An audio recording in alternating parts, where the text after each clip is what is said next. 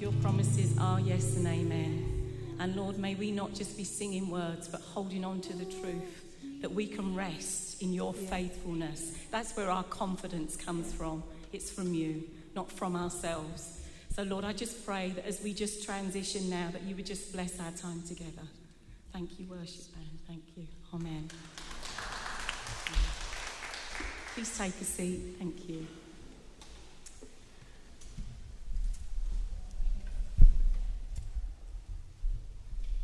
Well, good morning and um, welcome from me uh, to Saint John's South End. Um, for those of you who don't know me, my name's Linda. I'm part of the church family here. And it's an absolute pleasure to share with you this morning as we embark on another journey. We're journeying with Jesus in twenty twenty-three. Woo! Yeah, that's what that deserves. Now, you may have all seen the headlines, um, magazine covers, your social media feeds, various places, all screaming at us. New year, new you. Well, I've seen those. So I wonder how you're feeling about twenty twenty-three. What thoughts may have gone through your mind this past week or so? And like me, you may have been making plans. I've been making plans. You may make, be making plans to hit the gym. No? Okay. All right. All right. Let's try another one. Learn a new language. No. Okay. Okay. Or maybe even look for a new job. Some people might be looking for things like that. Yeah? Okay. Thank you at the back there. That was good. Thank you. Um, but some of us may have also been making plans in twenty twenty-three for things that we want to stop this year. I'll leave that one with you. Now, the thought of a new year may fill us all with some kind of negative connotation. Some of us don't want anything new. In actual fact, some people would like things to stay exactly as they are now. Whereas other people may be filled with absolute dread to think that twenty twenty-three will be just same old, same old. Wherever we are at, and there's no judgment here, you know, wherever we're at, wherever we fall on that sort of continuum, we do not have to depend on that mantra, new year, new you. Because for those of us with a relationship with Jesus, he's already made us new. So we start this new year, um, we do it with complete confidence and assurance in our hearts that our year and our world does not rely on fate or some kind of force. Our world, as believers, is ruled by a Father in heaven who calls us into fellowship with his Son, Jesus Christ. And over the next three weeks, we're going to look at our fellowship with Jesus, our fellowship with one another, as we look at the subject of vocations. Now, the God of the Bible, we all know this, is the God of love. And this year, more than any year that has gone by, it is his purpose that we're going to focus on. It is his promise that's going to draw us in. And it is his resolution that never fails. Before we just start looking at the scriptures, I'm just going to pray for us together. So let us pray.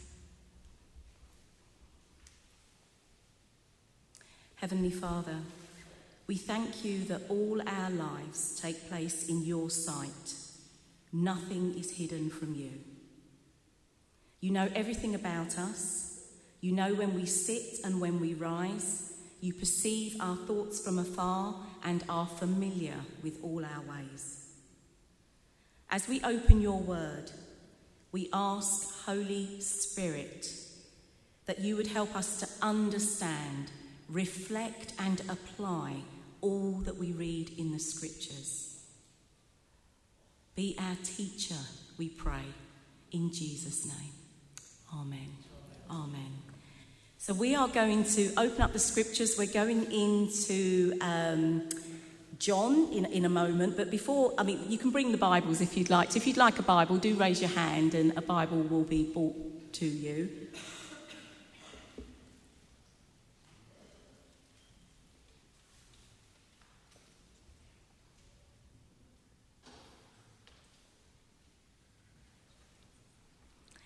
Okay, as the Bibles are going round, I'm just going to carry on. The sermon title today, um, it might be on a slide, I'm not sure. Uh, no, okay, the sermon title today is What is a Vocation?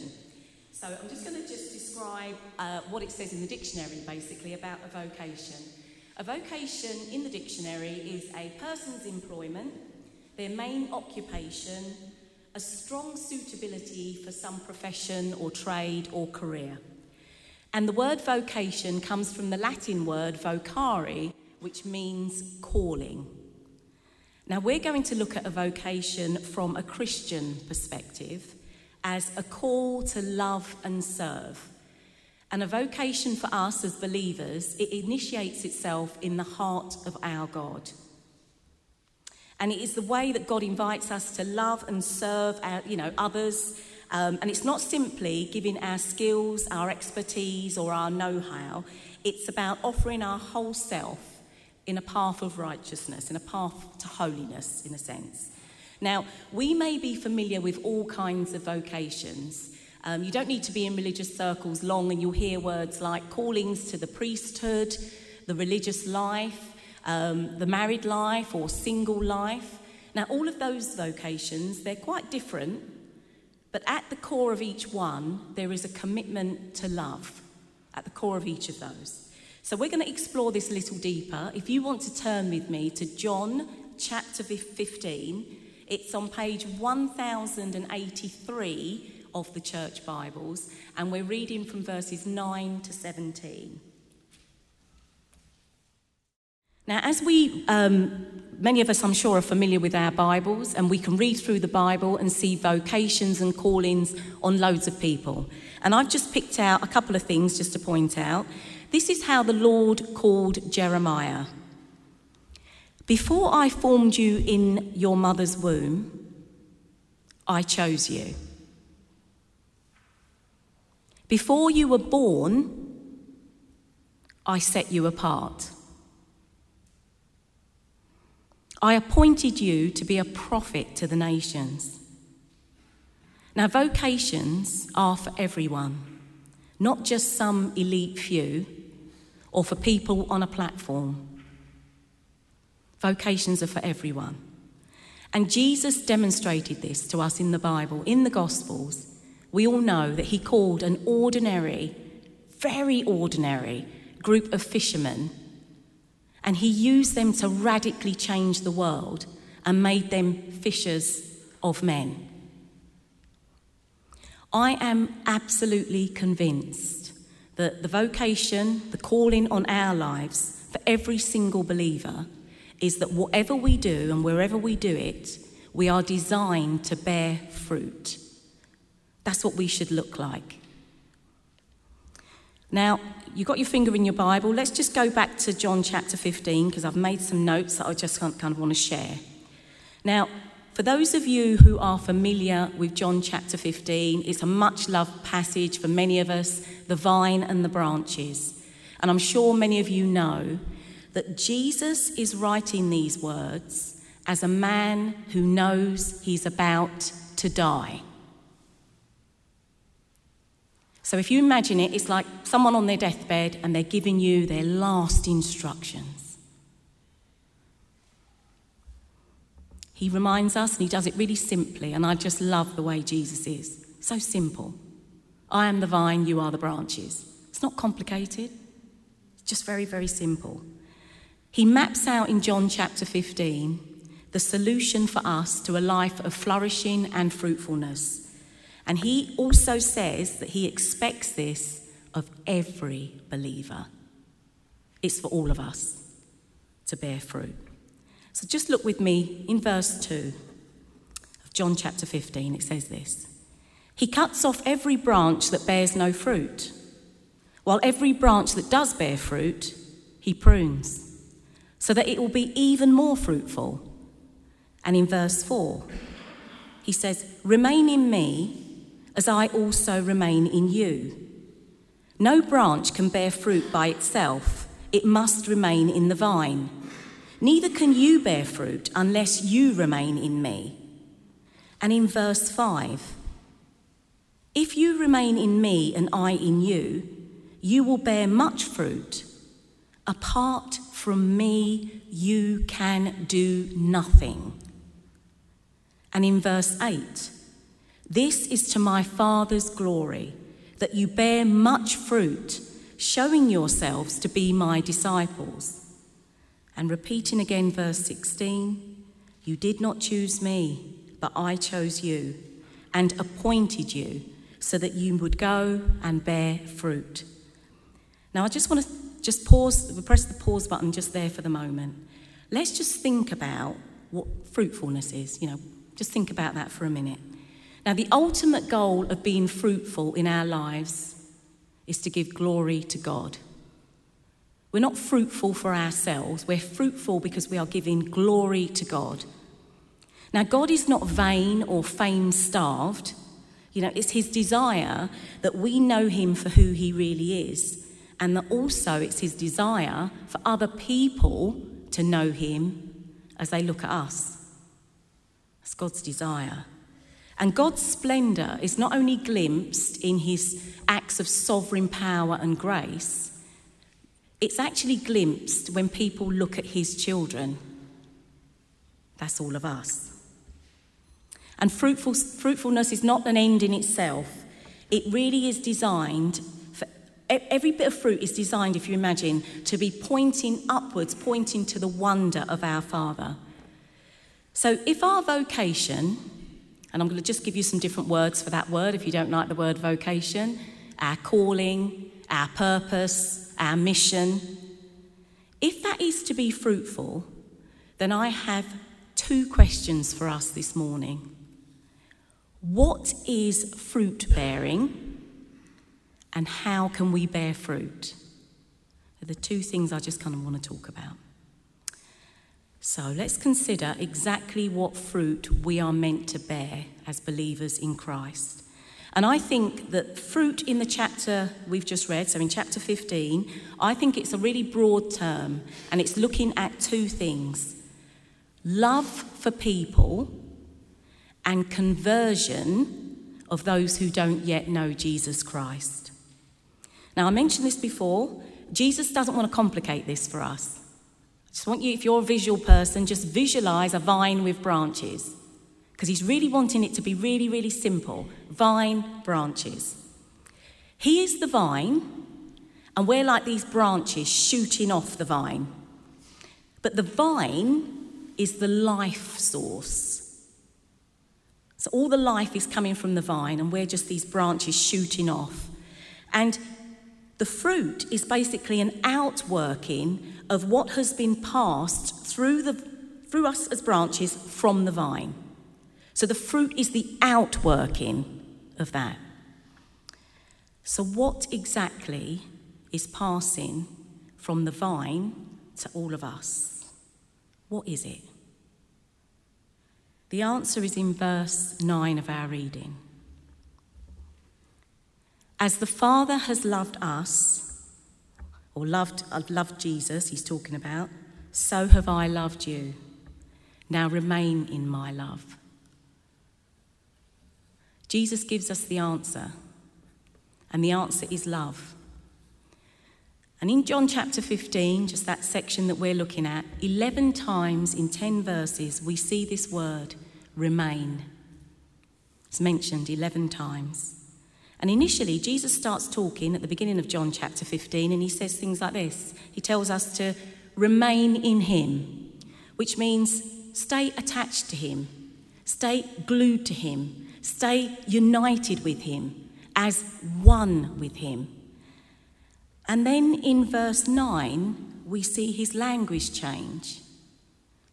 And he changes and he says, remain in my love. Now, these words, remain in my love, show us specifically what we receive when we remain in the vine. We receive the sap of divine love. So what we receive from the vine, it flows through the branches and the crops out in the fruit of love. And it does that because it's for the nourishment of other people, the people that we encounter. Bearing fruit means loving people. It means letting the love that we, if we remain in the vine, if we're constantly united with Jesus, this love thing, imagine it like blood, if you like, flowing, it's just flowing into us and it's for us to give away. Freely we receive, freely we give. That's what it's designed for. That's what we're designed for. Now in verse sixteen of our reading, we read that the reason Jesus has chosen us, he uses that little word. It's so that we would go. And just in that little word we read, we see the echoes of the Great Commission. We are to go and bear fruit. It doesn't say stay or any of those words, it says go. And we go, that going is winning others to Christ. It's sharing what Jesus has done in our lives, um, and also telling people that actually that's available to everybody. And the Apostle John gives us an example of how this actually happens in John chapter thirteen, and I'll just read what um, the Apostle is saying. Jesus says these words, very familiar words to us. A new command I give you, love one another. As I have loved you, so you must love one another. And by this, everyone will know that you are my disciples if you love one another. The most winning and powerful witness we can give in any situation or circumstance is the reality of love. Now, this leads me to my second question. How then can we bear fruit? Now, many years ago, I read a really wonderful book um, called Fruitfulness on the Frontline. And it's a book by a guy called Mark Green. And put simply, whatever we do in our day-to-day lives, um, wherever God may take us in the future, that is our front line. And the front line is simply a place where we serve people. Yeah, where, wherever that is, God has placed us there to love and serve other people. Now, this could be at the gym, in the home, at the supermarket, at the local shop. You could be a banker, a painter, um, a decorator, an estate agent, a carer, a student. Wherever God has placed you, he's placed you there with purpose, and that is your front line. Now, Mark Green, in his book, right at the beginning of his book, he acknowledges, because he doesn't want to dictate to us Christians, he's sort of saying, I'm sure lots of you are bearing fruit, but this is kind of what I've come up with as a way to help you.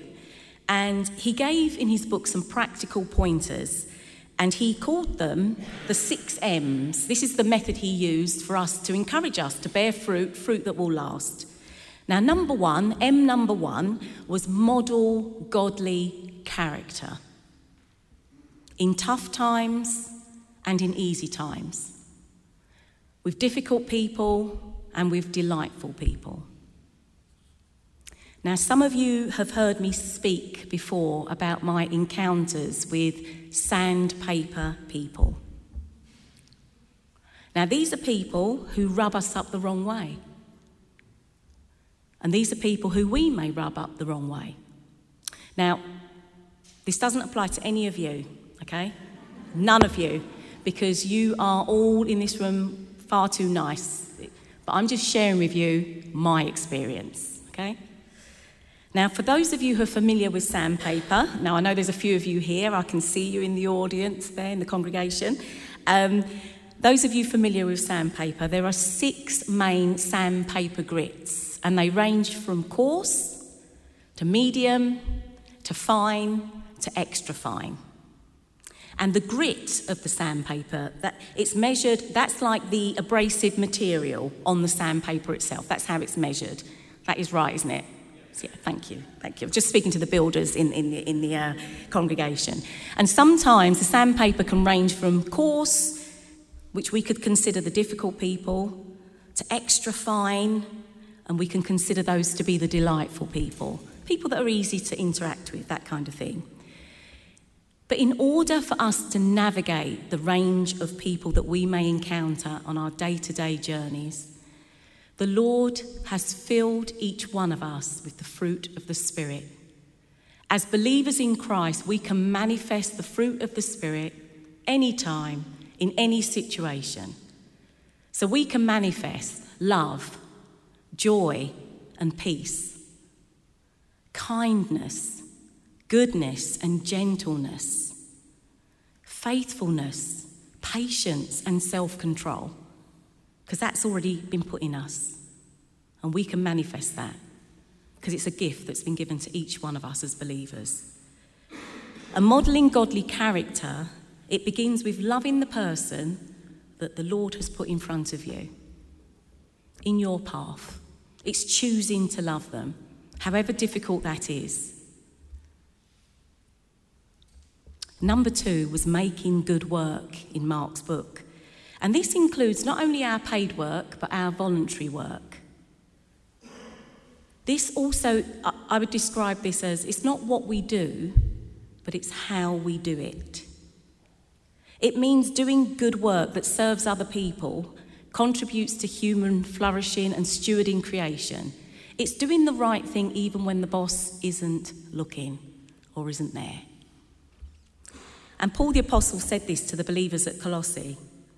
Whatever we do, work with it at all our heart as working for the Lord, not for human masters, since we know that we will receive an inheritance from the Lord as a reward. It is the Lord Christ we are serving. M number three, minister grace and love. Now, this isn't always to do, easy to do. In essence, this is how we respond in different situations, sometimes difficult situations. Are we able to minister grace and love, regardless of how hard the situation is? This is how we engage with people in our day-to-day lives, um, especially those people who are different to us. And M number four, moulding culture. And this is what Mark said. He said that culture is the way things get done around here. And he, he encouraged us to think about things that bother us, those things that irritate us, and the values that maybe underpin them. What could be done differently? What could we do to make a situation on earth like it is in heaven? And number five, being a mouthpiece for truth and justice.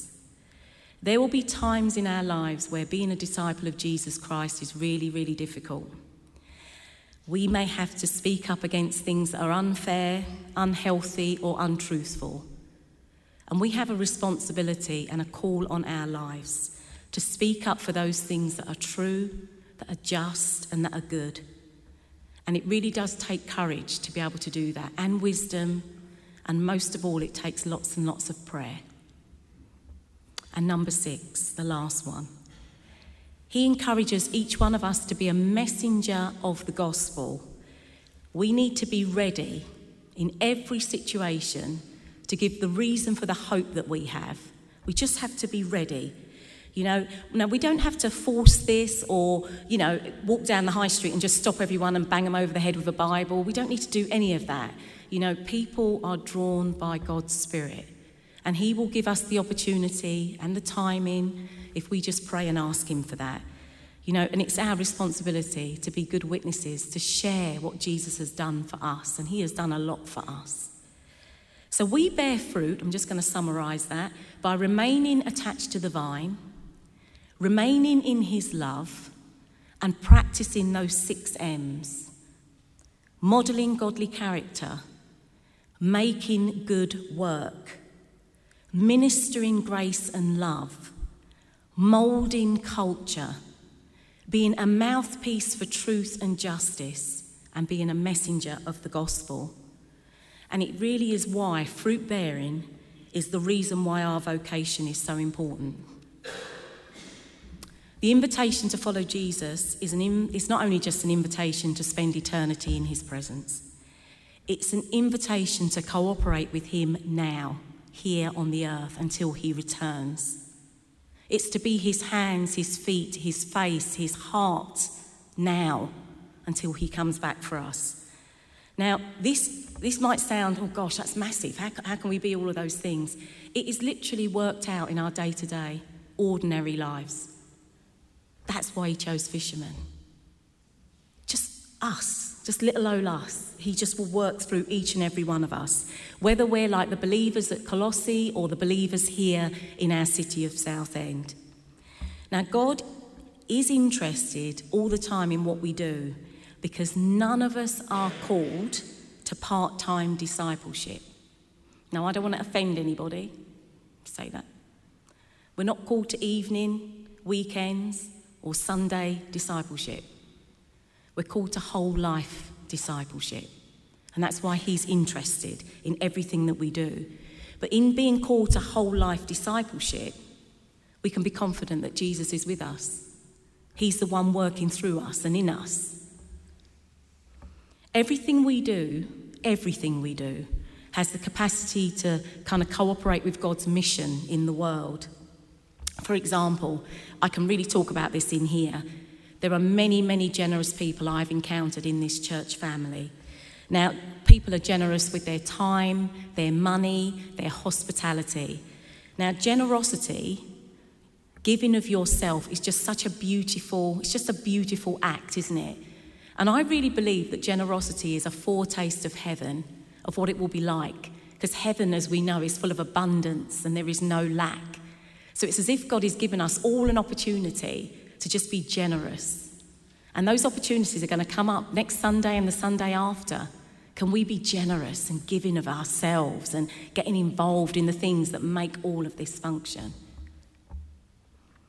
Every single Christian has a part to play in God's mission. Um, every single one of us are designed to be fruitful. And as I end, really, I'm just going to refer back again to John chapter fifteen. The words of a dying man. And I don't know, you know, if I, when I leave this earth, if I have time to say a few words, I wonder what those words would be. But one thing I do know, they must be important. They must be words that the person wants us to really to really land with us, you know. Jesus tells us, doesn't he, that we will bear fruit if we stay attached to the vine, remain in his love. He tells us that if we don't, everything we do, it will come to nothing. May this really be our heart's cry and our corporate prayer, to discover an ever deeper experience of remaining in Christ, and even more than that, remaining in his love, because that is the way to fruitfulness. Let us pray.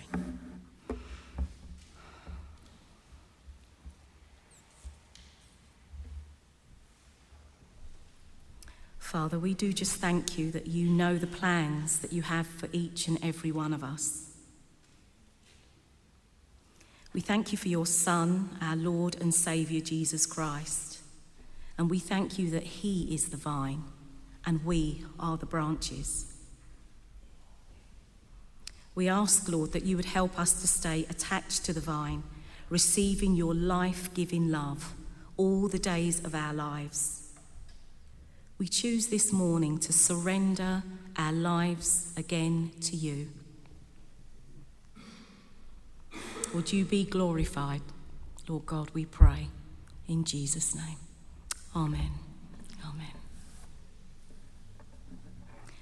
The band are going to play a couple of songs before we close today. Um, I'm conscious that we are, you know, we're journeying with Jesus in twenty twenty-three. There are so many of us, many people here that I know personally who are faithful servants of the Lord.